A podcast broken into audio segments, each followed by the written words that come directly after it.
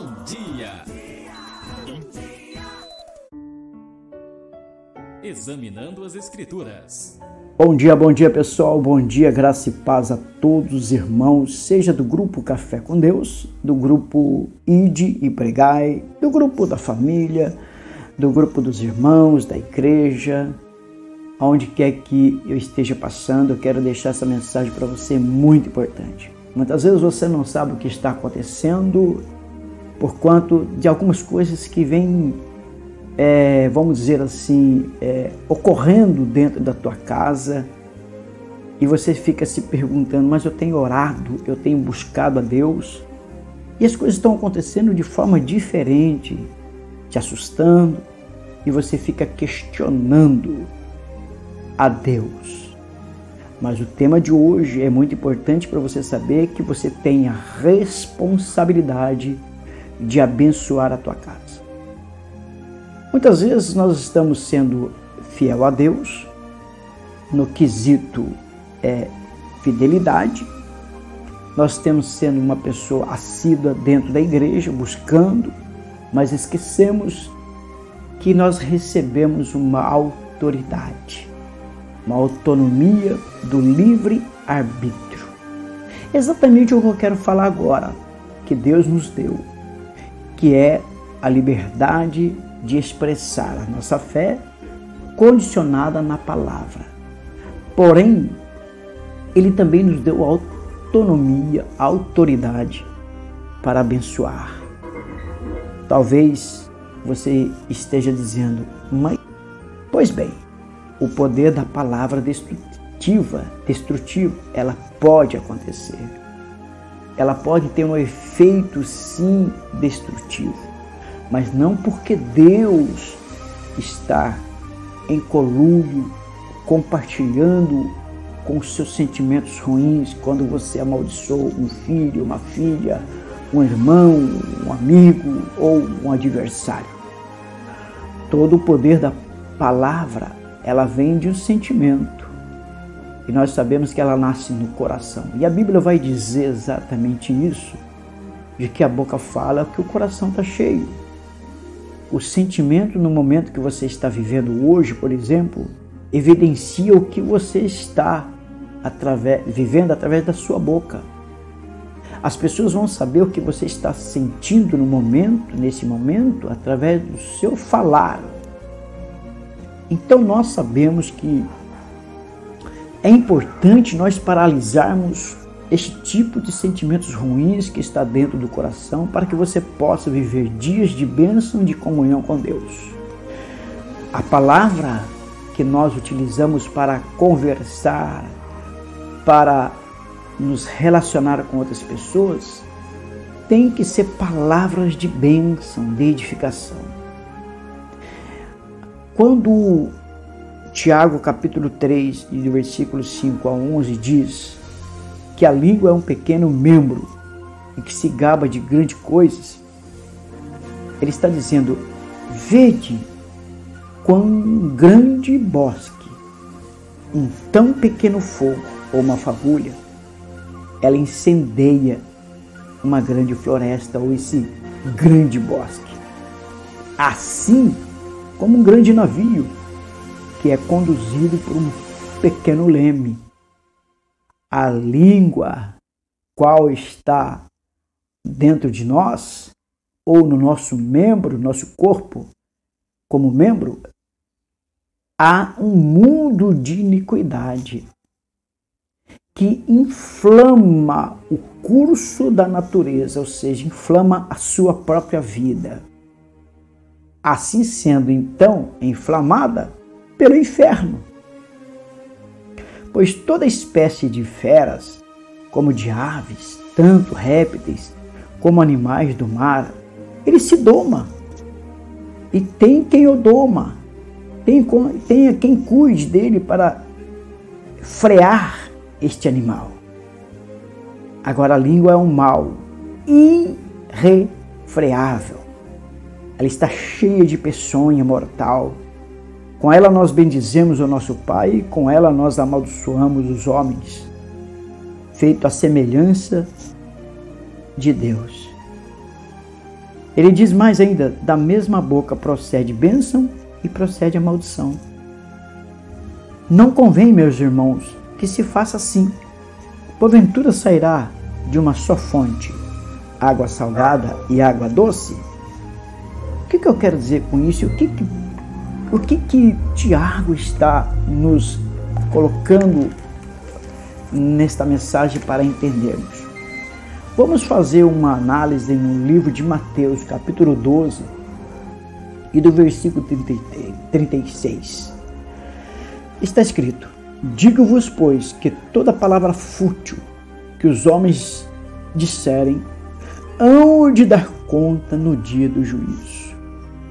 Falar de um assunto que parece comum, às vezes, meu irmão, se torna complicado. Por isso, vamos ler esse texto. Por exemplo, uh, no livro onde está escrito que Maria ficou grávida, né? que a Bíblia relata que Maria ficou grávida de Jesus, o que, que ocorreu? Ora, o nascimento de Jesus Cristo foi assim. A Bíblia vai dizer que, estando Maria, sua mãe, é, desposada com José, antes de se ajuntarem, antes de se ajuntarem, ela se achou ter concebida do Espírito Santo um filho. Portanto, José, seu esposo, era muito justo, a Bíblia diz, e não a queria infamar ao saber que ela estava grávida, mas eles não tinham tido ainda um relacionamento. Então ele entendeu espiritualmente que algo secreto estava acontecendo. E ele compreendeu também deixá-la secretamente. E ali, projetando ele isso em seu coração, eis que em um sonho agora lhe aparece um anjo do Senhor dizendo: José, filho de Davi, não temas receber a Maria, tua mulher, pois o que nela se gerou é do Espírito Santo. Ela dará à luz a um filho a quem chamará Jesus, porque ele salvará o seu povo dos seus pecados. Ora, tudo isso aconteceu por quê? Para que se cumprisse o que fora dito da parte do Senhor pelos profetas. Vamos fazer uma observação agora. A parte do texto que diz: E como José, seu esposo, era justo e não queria infamar ou inflamar, revela-nos que o traço diferente de caráter de José era raramente observado nas pessoas. A capacidade de não falar mal de alguém, mesmo quando toda a circunstância da situação nos levaria a isso. Ele poderia pensar: peraí, eu não tive um relacionamento com Maria. E como pode essa mulher parecer grávida? Mas ele estava quieto. Ele esperava que uma resposta viria dos céus, uma vez que a Bíblia diz que ele era um homem justo. Então, antes de continuar, vamos ao significado da palavra infamar. Segundo o dicionário, seria cobrir publicamente de vergonha, tornar infame. Então, José estava noivo de Maria. Todo mundo sabia disso. Todo mundo sabe e ainda não havia mantido relação, como eu volto a falar com Maria. Então o texto vai dizer que a gravidez aconteceu antes dos dois se deitarem. E portanto se cumpriu a palavra de Deus sobre a tua e a minha vida, por causa da justiça de um homem chamado José. A minha pergunta é: aos que estão ao seu redor, para que haja justiça na sua vida e na vida dos seus familiares. Você tem falado demais, abrindo a tua boca em tempo e fora de tempo, contando da sua vida para as pessoas, falando da igreja que você congrega, falando mal ou falando coisas que não é para falar? Por que você fala demais e as coisas não acontecem? Por que você fala demais e de repente você está se perguntando, como eu disse no início, por que está acontecendo isso? Eu sou uma pessoa fiel, eu oro, eu busco. É porque você fala demais e o diabo pega e vai e se alimenta dos seus sentimentos. Será que você está entendendo? Então, cuidado com as palavras fúteis, com as palavras persuasivas, porque a Bíblia vai dizer que o coração, a boca fala, melhor dizendo, que o coração está cheio. Se o seu coração estiver cheio de paz, de alegria, de, de certeza do que Deus vai fazer na tua vida, na vida da sua família, na sua boca sairá apenas água doce. Porque é assim que a Bíblia nos, nos ensina. Que de uma só fonte não pode sair duas águas. É apenas uma. Ou é doce ou é salgada. Que Deus te abençoe e que essa reflexão faça você entender se você ainda é ou não uma nova criatura em Cristo Jesus. Portanto, não estou aqui para julgar, mas para ensinar e dizer para você. Portanto, aquele que está em Cristo, nova criatura é. As coisas velhas se passaram e tudo se fez novo. Que Deus possa te abençoar no dia de hoje, em nome de Jesus. Logo vem um sentimento que perdi. Os amigos que pensei que me amavam foram os primeiros a me abandonar. Tudo que eu construí Os sonhos, os planos já não tinham mais. Foi aí que no silêncio escutei a sua voz que dizia: Não temas, meu filho eu vou te ajudar. Sou teu advogado, tua causa eu peguei. Toda tua vergonha, acabou de ver.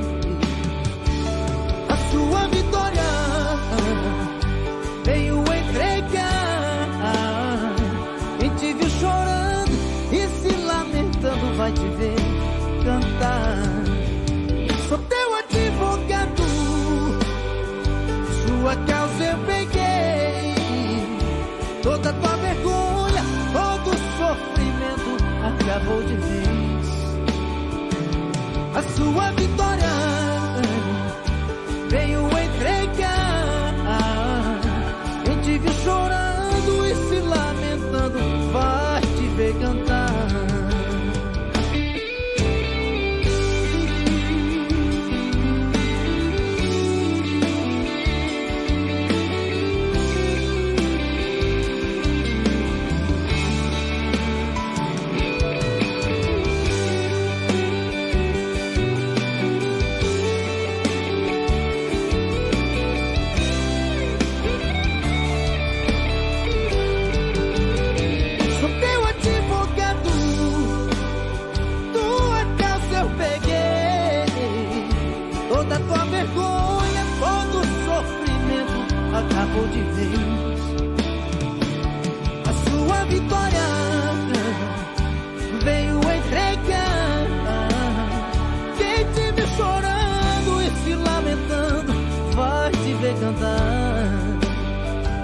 Quem te viu chorando e se lamentando, vai te ver cantar. Quem te viu chorando e se lamentando,